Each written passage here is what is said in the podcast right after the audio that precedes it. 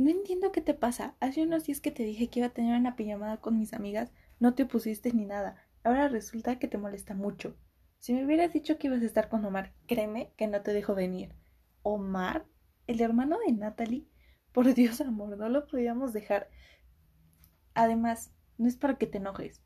Adivina dónde te voy a llevar. ¿A dónde? Al bosque mágico. Tu destino soñado desde los trece años. ¿En serio? Claro, amor. Horas en la carretera, la pareja se empieza a adentrar a un bosque. Diana siente un golpe en la nuca y todo se pone negro. ¡Qué pelo tan lindo! ¡Qué bonita playera! Quiero unos pantalones como esos. Diana abre los ojos. Está encadenada al lado de otras doce chicas, todas vestidas con, con playeras blancas y holgadas, y pantalones oscuros. Enfrente de cada chica hay una foto de ellas con un chico y un número escrito de un color rojo intenso. Una sombra la cubre, hay una foto de ella con Carlos con la leyenda 13 de 10. Diana, a la vez que las demás, alza la mirada y ve a Carlos.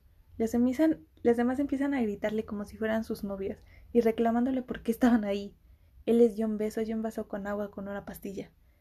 A todas y se fue. Yo miro a Carlos con miedo. Luego miro mi foto, uno de cien, desde el límite de la reja a la que estamos atadas. No quiero estar aquí para ver lo que sucederá cuando llegue la número cien.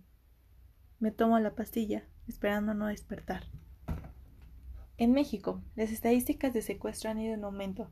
No se sabe a ciencia cierta si, son si los secuestradores son personas ajenas a la víctima o si son conocidos, familias o parejas. En el relato anterior se trata de una sola persona posesiva que quiere tener a muchas pero que ellas no tengan a nadie más, recurriendo al secuestro, enganchándolas primero con actos que simulan la preocupación o los celos para no tener que perderla y ganar su confianza. Por último, con un sueño un anhelo muy grande, logrando llevarla a un lugar sin salida, evitando así hablar de la inseguridad de quedar solo o ser abandonado, pudiendo evitar esto con una charla y aprendiendo a confiar en los demás.